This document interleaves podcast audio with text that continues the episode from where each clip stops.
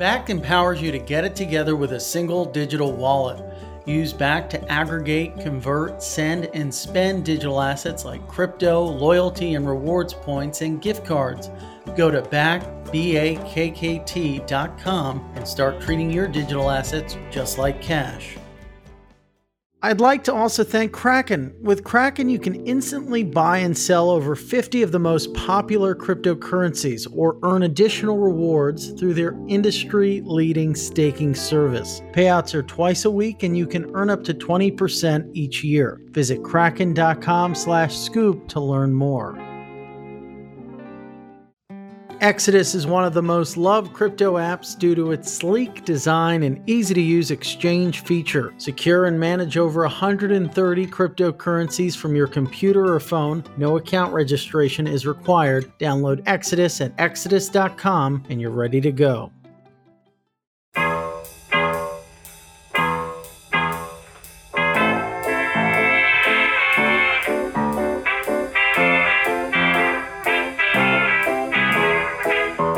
Ladies and gentlemen, this is a very special episode of The Scoop. Special enough to pry me away from my Mai Tai by the pool. Without further ado, happy to introduce the folks on the other side of the mic. We have two heavy hitters from Coinbase. We've had a lot of luminaries from the firm, from Emilie Choi to the CPO back on during the Bison Trails acquisition. And now we have the two heavy hitters from the institutional side Brett Tejpaul, head of institutional sales, and Greg Tusar, Vice President of Institutional Products. Brett and Greg, thank you for coming on the show. Thanks so much for having us, Frank. Great to be here. Yeah, super excited to be here. Yeah, this is really exciting. Brett, I don't think we've spoken via voice since you joined in April. I think, you know, not because I'm I'm annoying or talk too much. I think you've just been really heads down and clearly, we've seen the fruits of your labor. Greg, you've also been heads down, but we were able to, you know, convince you to do one of our webinars not too long ago. Um, so let's just start very broad because there's been a lot going on at the firm. How's business? It's phenomenal. In fact, it's it's hard to describe how exciting it is to see how quick institutional adoption has formed. Some quick stats. When I joined in April, we had a small sales team of call it six, seven people assets on platform for the institutional business were about 3 billion and trading volumes on the OTC desk were about 20 to 30 million a month. If you fast forward till now, the sales, trading, and prime team, the client facing teams, it's about 60 people. Institutional revenue is quite significant. And so institutional assets on platform are roughly 50% of all the assets on platform, including retail. Our trading volumes are, you know, in excess of two to three billion a day.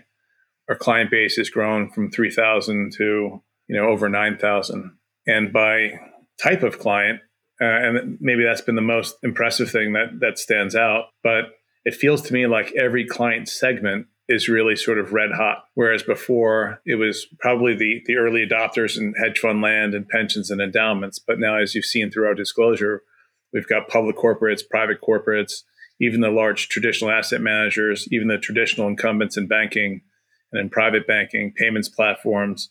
It's quite incredible in terms of the who's who that we've been able to onboard. Greg, maybe you can walk us a little bit through how Tagomi, which was acquired by Coinbase, which you helmed as co CEO, how has that kind of plugged into the broader institutional business and kind of supplemented some of the things that were already underway? Yeah, it's a great, great question, Frank. Thanks. I um, so we consummated that transaction just a little more than a year ago. It's August of, uh, of 2020.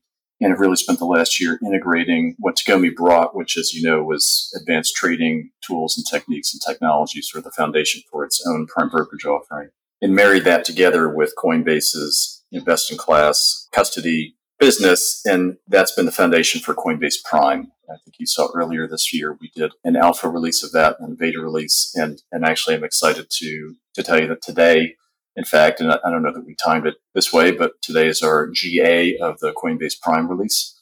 So that really is, again, the marriage of advanced trading, ability to use algorithms, smart routing, aggregated access to different pools of liquidity, integrated tightly together with the custody business. And then we've begun the process of building some advanced financing on top of that as well. And so the marriage of trading, finance, and custody are the three important elements of the Coinbase Prime platform. Yeah, I think we talked about the beta launch of that, um, but let's walk the listener through exactly what that means. I guess effectively now a client can come to Coinbase and instead of having to maybe talk with person X and person Y about doing custody and about doing trading across venues, they can all do that through one platform. Through one platform, that's exactly right. And uh, you know, we've built we built the ability for multiple people within an organization to participate in the various parts of the trade lifecycle, the ability for some people to be trading and have access to trading functionality, other people to be operators and being responsible for the custody operational bits, the consensus, and those sorts of things, all operating in concert, which are, which are the sorts of controls that a, an institution would expect of a prime brokerage platform. And so those are some of the most important parts. And I think what's been quite appealing to people is to have all of those parts integrated. I think, as you were pointing out, historically, somebody would go to a dealer to, you know, to do a trade, have a separate custodian, have a separate place to go and, and finance your positions. And I think integrating all of that into a single, simple workflow has been part of the growth story of the whole institutional space over the course of the last year. It's been part of what's enabled corporates and others to do transactions of the size that they're doing. And I also think a big part of that is the advanced execution tools and the ability to, to enter and exit the market in a stealthy way using the same sorts of techniques that you'd use in, in equities markets or, or trading on the run treasuries or G10 currencies being brought into the crypto markets is what's enabling institutional capital to enter. Yeah, so we kind of walked through the product. Um, Brett, if you want to touch on on that for a second, go ahead. Yeah, I just wanted to frame it like this. When back in April, uh, when I joined, the value proposition was buy, sell, store. Right. The acquisition of hmm. Tagomi was the catalyst to bring in a swath of of active traders that, to the agency model, were comfortable doing really large size. So that if if version one was buy, sell, store, version two became buy, sell, store, finance, stake, consume data, and analytics. That's where we are today. The third yeah. version of that, which is on its way, and I can't tell you what the timing is, is the formation of the derivative market, which then will include all the things I mentioned, plus derivatives, futures, options, swaps, structured products, and then layer on NFT, and then layer on other solutions for uh, introducing brokers, including things like commerce and payroll and Coinbase Analytics. So you can see just from the breadth of the product platform, all of a sudden Coinbase Institutional is a very wide offering. And so I can frame it a little bit more if you want to know sort of I, guess I'm thinking to the sort of different buckets for the for the what because I, I think this is a lesser known thing about the rapid development of our platform. Should I expand on that? Yeah, I think given how much has been happening on the radar, I wanted to talk a little bit about the client profile, but if there's more aspects of the product that aren't well known, let's let's focus maybe in on the financing. How did we get to that point? It's been a topic I've been focusing on for a while a lot of firms that are trying to be this one stop shop have yet to get that element. And then also the derivatives element that you're talking about. How did we get from point A to, to now finally point B on the financing side? It, it was really just driven completely out of client demand. So, so the notion of a hedge fund having to pre-fund every time they trade is just super capital inefficient. It's just otherwise inefficient. So if you want to trade on headlines or trade on systematic models, if you don't have capital sitting on different exchanges ready to execute, you can't do it. And so as we brought on more and more hedge funds that wanted the ability to trade actively, they needed to have a line of credit to be able to trade in, in that moment, right? Buy instantly, sell short instantly. And so the financing business on the institutional side was born out of necessity, and so that's that's really how um, it got set up. And now we have quite a number of hedge funds and other types of active traders that have dedicated lines of credit that they can move swiftly and in large size. And so that's yeah. really you know that trend continues to to build for sure. How did the clients get there? And this can be a question for both of you. How did the clients go from sort of not necessarily being interested in crypto. You guys cover, I, I, think we reported this came out of your one of your earnings. One in ten of the largest hedge funds are clients of Coinbase in some capacity or partners with Coinbase in some capacity. But if we re- rewind the clock, and Greg will remember this, two three years ago, the institutions weren't so interested in you know Brett, kind of you came in right after that sort of you know crypto winter, so to speak, bringing with you 17 years of institutional coverage experience spanning credit, commodities, and digital innovation. So clearly there was a shift. Large hedge funds, for some reason, saw an opportunity in this market. Other different types of large corporates also saw an opportunity. But how did you guys over the past year, let's say, convince them that Coinbase was the platform for them? What did that sales process look like? And what did you guys borrow from sort of your different careers on Wall Street? The the catalyst for, you know, there's the things that happen outside of Coinbase, right? And there was a whole bunch of catalysts that made crypto an attractive asset. there's the things that sort of are, are more in our control. Yeah, the let's things- delineate. Let's let's bifurcate those. The things that sort of Coinbase did, and then things that happened in the market that have made you guys so successful. So the things that Coinbase did, the institutional business is purpose built for the type of institutions that the two of us dealt, have dealt with our whole career. And so the fact that Greg created Tagomi and he did it in, in the way that he did it with the agency model and the ability to have a lack of perceived conflict or real conflict. So we're not making prices at the same time that we're routing to ourselves, right? And so these deliberate ways in which we set up the business allowed for institutions to do really seriously heavy due diligence on us and then pass with flying colors. And so being familiar with what that looks like is important.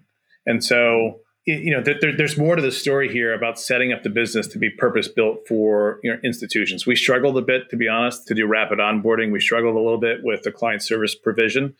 Uh, now we've hired 60 account managers that actually deal with active wow. clients on a day to day basis.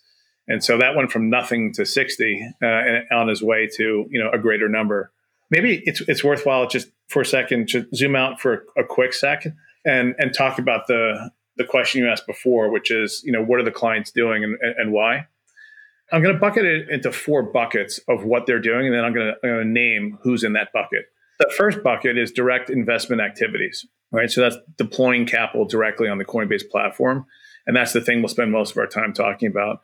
And there we've got you know hedge funds, pensions, corporates, asset managers, family offices, and a swath of progressively larger and larger and more sophisticated institutions that are coming to Coinbase. Some of the reasons why they're coming to Coinbase is, is now that we're a public company, in addition to being, you know, well capitalized, well funded, but being a public company and coming with all the rigor that that requires is a catalyst for us to continue to win, you know, more mandates. The second bucket, and this is the thing that we're lesser well known for, uh, and building our profile in the space is is an eclectic bucket, which I call um, introducing brokers, and it's really it's the business to business application of where a third party business wants to use Coinbase's infrastructure to power their own crypto capabilities. And that, you know, the who's who there is a bit eclectic, right? It's private banks, it's providing our ability to act as a, as a sub custodian for traditional custodians, it's payment platforms, it's messaging services that want to use wallet infrastructure. It's an eclectic mix, but it's a really important way to activate other types of institutions in the crypto space. There's two more buckets. Um, the third bucket, I, I grouped together stablecoins. Stablecoins, there are a few people that, in terms of the who, have arrived at our door saying, you know, we're, we're an insurance company. We're not necessarily interested in deploying capital into Bitcoin per se. But actually, when we think through the, the utility of a stablecoin, we could maybe collect premiums with stablecoins. You know, following a cat bond event, we could distribute payments into digital wallets and we move lots of money around the world. So, so that part of it is in its nascent formation. But stablecoins is again opens the world up into a lot of use cases on payment platforms and banks and people that you wouldn't necessarily associate with being bold and interested in deploying capital into crypto. And the last, the last bucket, and this is you know uh, definitely you know Brian Armstrong wrote that blog about DeFi, and we're supporting like the future of finance, right? Smart contracts, DeFi, the formation of NFTs. When you begin to talk about that, all of a sudden it goes super eclectic in terms of the who's who mm. uh, that's interested. And we have just incomings that it's hard to keep up with from sports franchises to artists to all the people that you've already identified as being active in NFTs. So all of a sudden, when you group all those, the what, because we've got that breadth of capability across all those things that we mentioned, that's the reason why we have this really super deep and super broad institutional participation. Mm. And the one thing I'd like to highlight there, because I think Brett's framing beyond just sort of trade finance and store of all of the additional sort of elements of staking and governance and, and all those sorts of things is critically important because what we found is while many of the traditional players begin their crypto journey with very liquid assets, the pace at which they're evolving into looking at crypto as an asset class with many, many different interesting assets is happening at a pace that I personally would not have predicted, but is is happening exponentially, I think. And it's it's something that one of the reasons I think Coinbase has been successful is because of a crypto broad approach to crypto and being crypto dedicated. In other words, this is all that we do. We go 10 miles deep in terms of the assets and, and technology and ability to understand blockchains at a pretty molecular level and breadth of asset support and so forth. And so when an institution is looking to enter the space, while I think their journey begins with Bitcoin, Ethereum, you'd be surprised. It's usually, you know, weeks or months before we're having a much broader conversation about the asset class and where and how to gather data on it and how to trade and how to participate in DeFi and, and these sorts of things. And so, you know, for us, staying close to the frontier of what's happening at crypto is actually turning out to be a key enabler for, you know, bringing institutions into the space because they're looking for a partner who's going to, you know, be there for the long term, not just to help them buy Bitcoin. Yeah, it's a really interesting point. The clients interest can intensify, they can ebb, they can flow. When we think about the buckets that Brett kind of delineated for us, you know, on a given week, it can change which bucket is sort of the the hot bucket. If we look back early in the year, maybe the one hot bucket was corporates allocating to Bitcoin. Now maybe the new hot bucket is large firms looking to figure out how they can get into NFTs and they're looking to Coinbase as a trusted publicly traded firm to create some sort of solution. In some ways, it's kind of sometimes a moving target and it's trying to figure out how do we zero in on something, deliver a solution that the client will be able to execute on. So let's look at some of those buckets. The allocation of Bitcoin as an inflation hedge for publicly traded firms. That was kind of the hot narrative going into the beginning of the year. It seemed to have slowed down after the, the crash, the, the drawdown in the beginning of the year. Has that picked up? What are firms telling you guys about their interest in, in making a move like that? I haven't seen any drop in demand whatsoever. And, and in fact, institutions are slow moving giants, right? So once they begin to point in a direction, a little bit of price volatility is not to, not going to dissuade them from continuing to to move forward. And so as an example to support that, you can look at trade volumes, you know, popping up and down every day.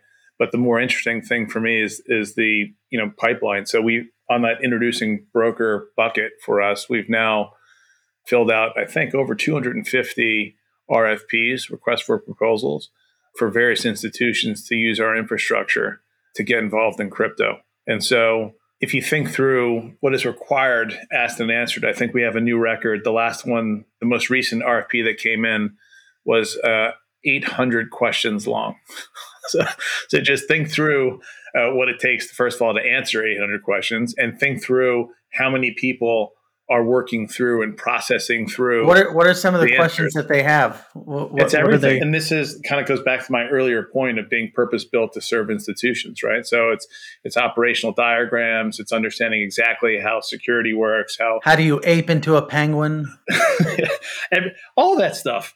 Yeah. Um, and, and so where I land back on on this point that you you called out before of the ten of the top hundred largest hedge funds in the world are, are our clients those hedge fund clients have have put us through super intense due diligence. they right? keep you, you up late. Oh, late, and you know every time they ask one question, one question becomes thirty questions, and, and ten more diagrams, and ten more you know answers of, of very nuanced and specific things. And so, part of the reason why in our second quarter results we actually made that disclosure and, and named a few people is if you put yourself in the shoes of that hedge fund and that team that is making the bold decision to deploy, you know, client capital into this space. It's a brave and bold and, and new thing.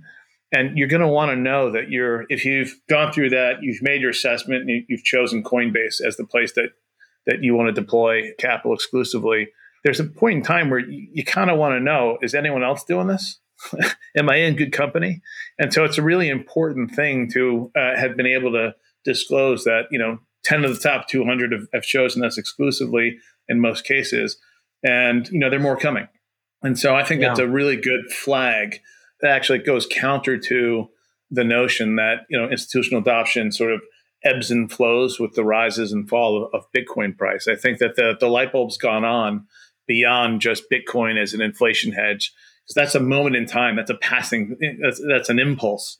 Uh, that's not a long term you know decision to want to be active in in the crypto space. Yeah, and not every sort of hedge fund is like interested in you know inflation hedge like assets like a gold or playing in a gold or, or something like that you look at something like point 72 steve cohen you know he has kind of come out and said that he's not really interested in bitcoin he's kind of one of the one of the few examples in the market that is looking to kind of leapfrog into some of the more esoteric long tail defi assets are you seeing that more often are you seeing you know large hedge funds looking to figure out how to play in more low cap things like, well, not low cap anymore, but sushi or the Solanas of the world or the food coins? How do they get interested in that to ascertain some of those yields out there through a Coinbase? So I'm reminded of this one conversation I had with a, a prominent hedge fund founder who's now entered the space in pretty big size. And what, what he said to me was,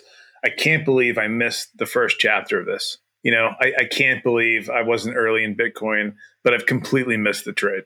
So now I'm convinced that you know digital adoption, crypto adoption is unstoppable, and so I'm going to focus my sights on DeFi, and I'm going to win the next chapter of this.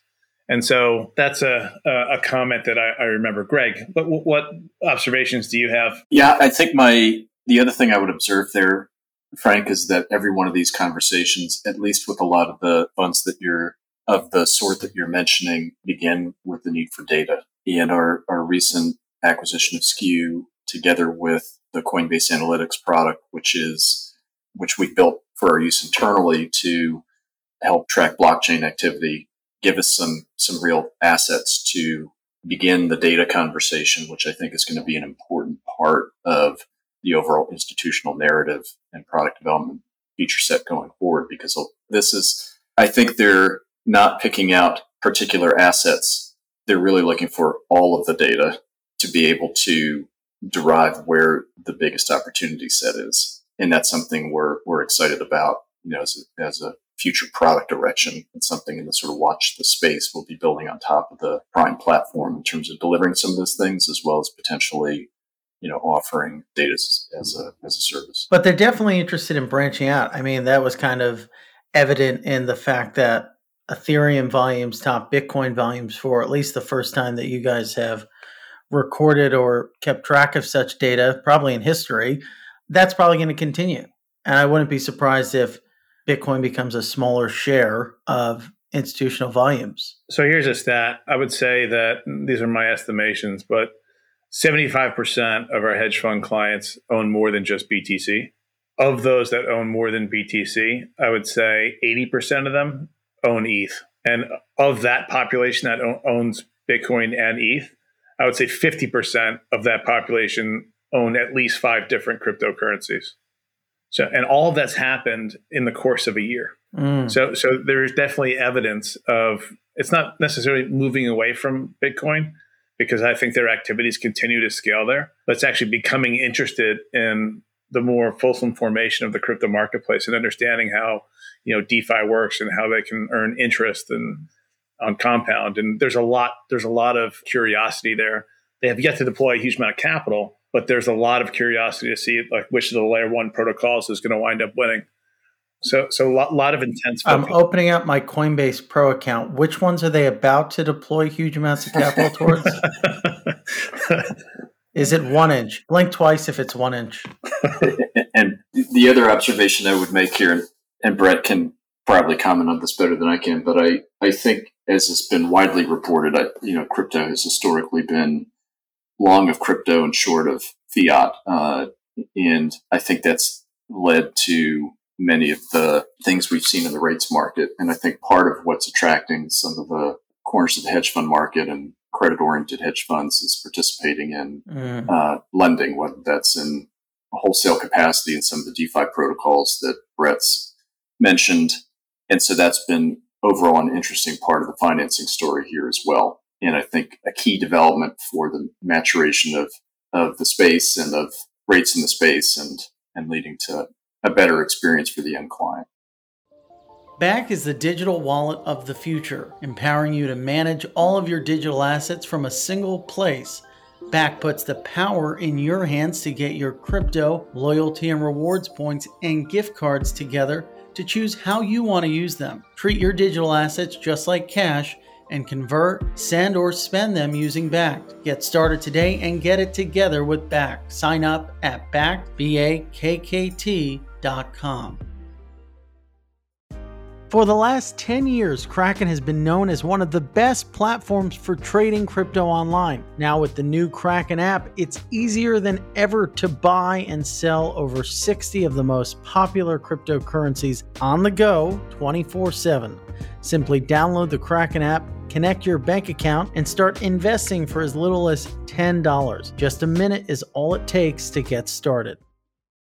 I also want to give a special thanks to Exodus. Exodus is one of the most loved crypto apps due to its sleek design and easy to use exchange feature. Secure and manage over 130 cryptocurrencies from your computer or phone and interactive charts let you view the price history of a specific asset and your portfolio's performance over time. Sync your wallet across multiple devices to access your funds from anywhere. Maybe the best part is Exodus is integrated with the Trezor hardware wallet, making advanced security easy for everyone. Download Exodus at exodus.com today. So, how does Coinbase play a role in sort of maturizing the market structure of crypto's credit market? Try and take a, a, a crack at that. I, I, think that there are there's sort of micro lending, lending to individuals, and there's also lending to institutions. And in the way I think about it, there's sort of a, a retail and a wholesale uh, lending markets that exist. There are already some platforms that sort of play in both places, like BlockFi, for example. But I do think that we're going to have a more fulsome formation of the wholesale market. And so what I mean what I mean by that is uh, I think Coinbase can play a role in, in bringing in new financing counterparties that are basically long cash and are willing to lend against you know Bitcoin balances or others in large size. On the other side of that is you know who has a need for cash. I can't speak to the the retail side of the platform; it's not where I'm focused. But on on the institutional side, there's still quite a lot of demand because no one wants to run, at least in, in hedge fund land, no one wants to run an unlevered strategy. Um, and so there's a demand, you know, if a trader's been given capital allocation, you know, within a multi-strat hedge fund of, you know, X hundred million, they're not in many cases able to tap the central treasury, the hedge fund to then lever that up four times or three times or one and a half times, whatever it is. And so I think Coinbase can play a role in its prime financing business to actually set up both a combination of wholesale and retail. I do also think that there's a nice uh, symbiotic relationship that can exist between the retail borrow and lending and, and, the and the institutional side as as well. And so, if you look for an analog, you know, just look. You can look into like today's banking, right?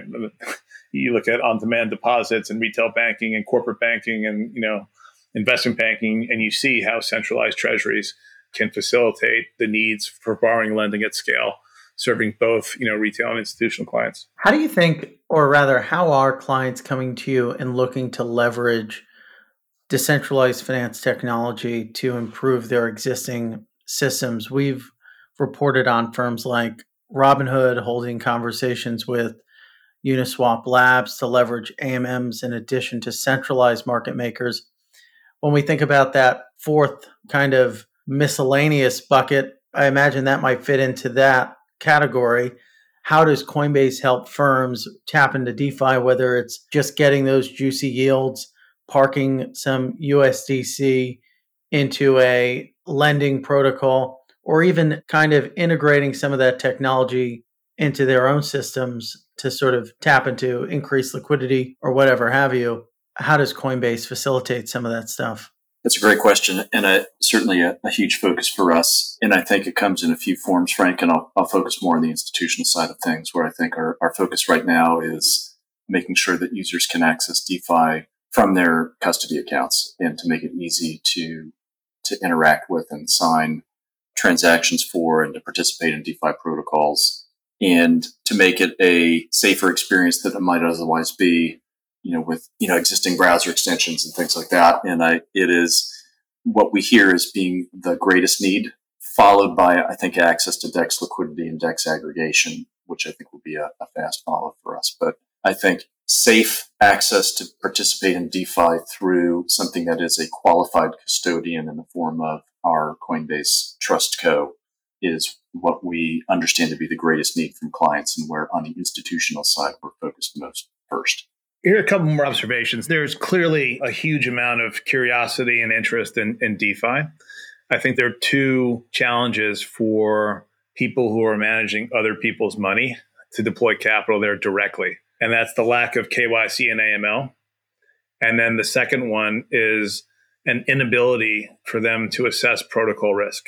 And so those are, two sort of limitations in my view, of having an equivalent amount of capital be be directly invested in DeFi. So herein comes like an interesting, and, and this is why I'm I believe the derivative market and intermediation will be a part of our future. Think through, you know, total return swaps, and think through uh, an arrangement where a fund or someone else wants to participate in DeFi, but doesn't want to take all the risk. And if they don't want to take all the risk, they might not get all the revenue. So you can think through arrangements where we can participate or pass through uh, DeFi returns and take certain risks ourselves and pass on certain risks to end clients. And so I don't want to go deeper than that, but we're trying to. The, the point here is we're trying to find creative. You're trying ways. to create like a, a sort of a purpose-built risk management ecosystem for DeFi, whether that leans in on derivatives or other capabilities, just something that, you know, they'll have all these different levers to get to the risk tolerance that they want. That's exactly right. And so that's why I think it's a little bit no asset class that I've dealt in only has an on or off switch, right? like I, I, bought it or I sold it.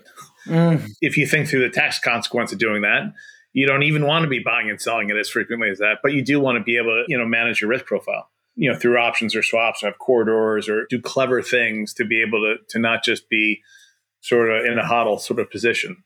And so the more and more capital that will come in, the more and more we'll, we'll see the demand for being able to manage that risk profile through familiar instruments, a la swaps, options, and, and, and futures. I mean, that kind of next stage of the Coinbase institutional business is going to make it look it's going to be harder for me to report on the company because it's going to be all these different things going on in the background but it's going to make things a whole lot more complex. You're going to look less like a crypto exchange and more like more like a financial services company getting closer to like what the inside of a bank looks like.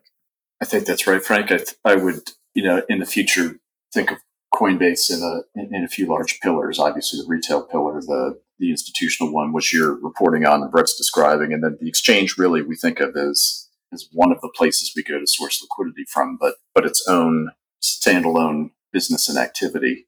I think we're, we're moving away from the designation of Coinbase as an exchange and being a, a much more complex organization as you're describing.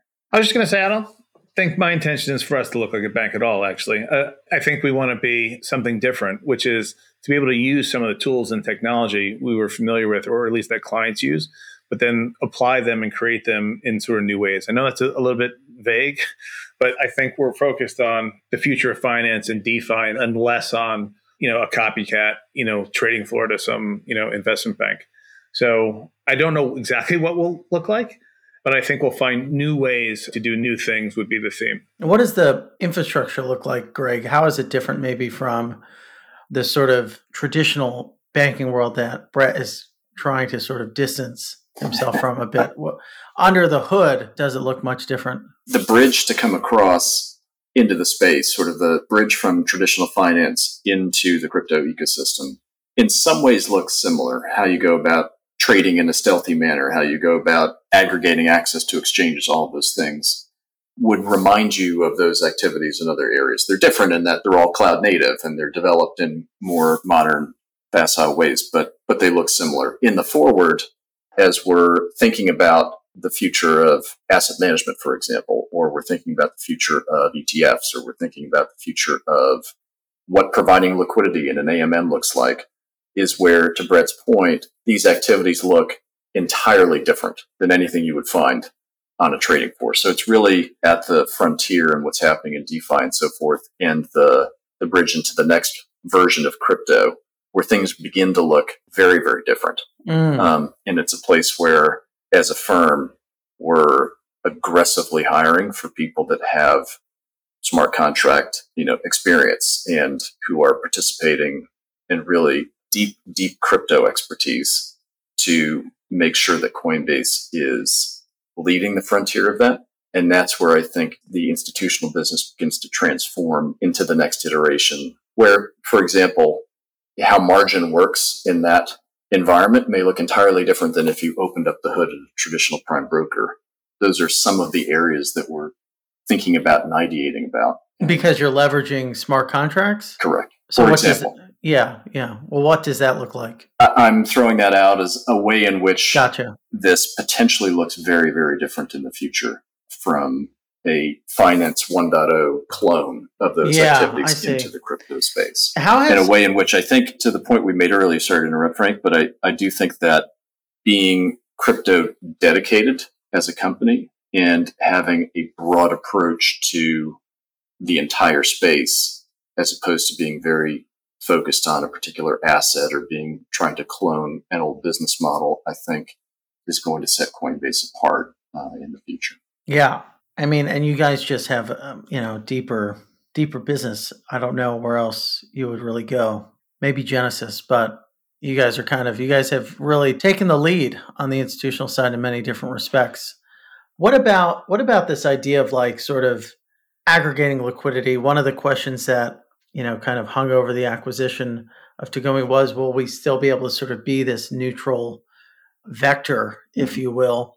have other market participants started to get afraid of you guys? Are they still taking your flow with open arms? That's been fascinating, Frank. It's the answer is yes, still taking flow with open arms, and in fact, we're having the conversations one would want to have, which is how do we get more of it? And we're starting to build a framework around which we go to each participant rebates. and say, right, rebates, which we say, here's our measurement of your marketplace, including our own, by the way. So we have this mm-hmm. conversation with our own exchange to say, hey, here's. It's kind of like the Spider Man meme where the one guy.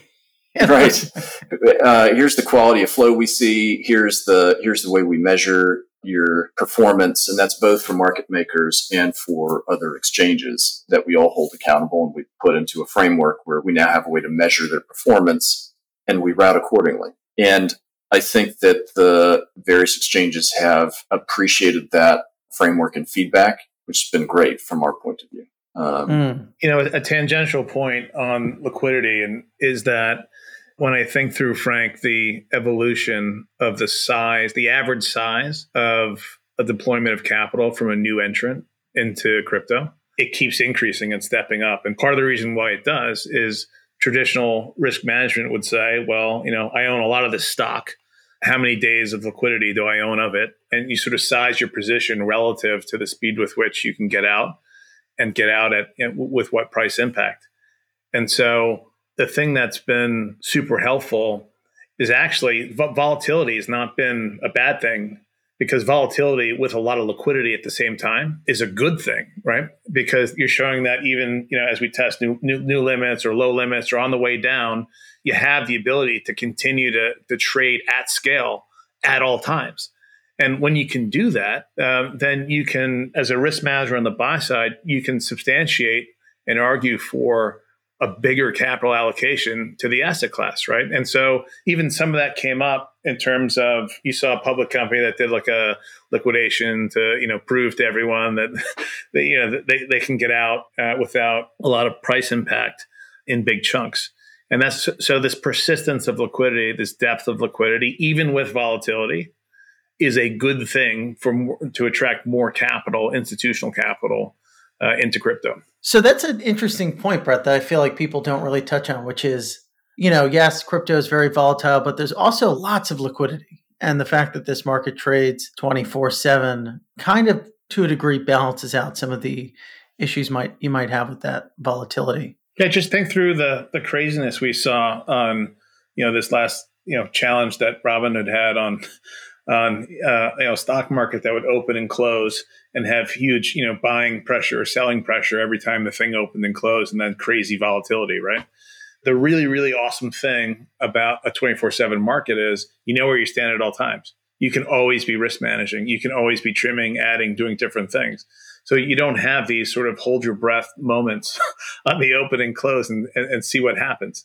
And so it's a fantastic thing. It's it's tiring for my trading team. I've got a bunch of traders that are deployed geographically around the world that take you know, you know weekdays. How many do you off. guys have now? How many do you guys have now? Um, probably I think probably 14, 15 at this point. Wow, yeah. Um, and so they're able to you know meet client demand at all times. So so so running a twenty four seven operation by the way is a different just as a personal reflection different challenge to to running a business that opens and closes but but again the, the point being i think that the market structure of crypto having depth of liquidity globally 24 7 is an amazing development uh, that will wind up attracting more and more capital. And, and we get caught up too often in just the volatility part of that.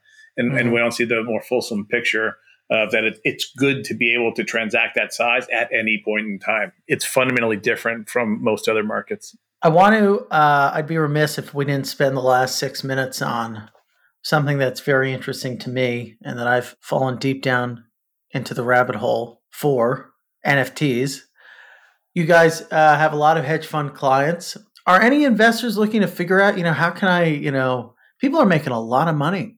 Like a lot of the anonymous Twitter accounts that, you know, were working at McDonald's not too long ago are now they're uh, it almost is reminiscent of the housing market when, you know, you your taxi cab driver had like seven condos and made a lot of money. But are the institutional folks interested in this? Do they see the amount of money being made and trying to figure out how they can get involved or or not so much? They're mostly involved, not so much in, in purchasing the NFTs themselves, in, with an expectation that they rise in value. I've got some people personally that spend you know two hours a day on OpenSea trying to figure out what to buy. I tried to buy. By the way, I was in, I was curious on buying a CryptoPunk uh, I was flabbergasted by the price, by the way. Where most of the energy is currently being spent now in institutions are I've got an amazing amount of sports franchises of every kind you can imagine calling to say, I think this is has the potential to transform my business. It may also change my relationship as the owner of the sports franchise with the players themselves. And so there's a there's a lot of work going into trying to figure out how NFTs will fundamentally disrupt sports franchises, the relationships between fans and the players, fans and the teams. There's a lot of sort of nuance uh, associated with how I think that market will form. A couple of funds are thinking about like which protocols they should own as a consequence. You know, is it more of a protocol play than it is, you know, buying an NFT play?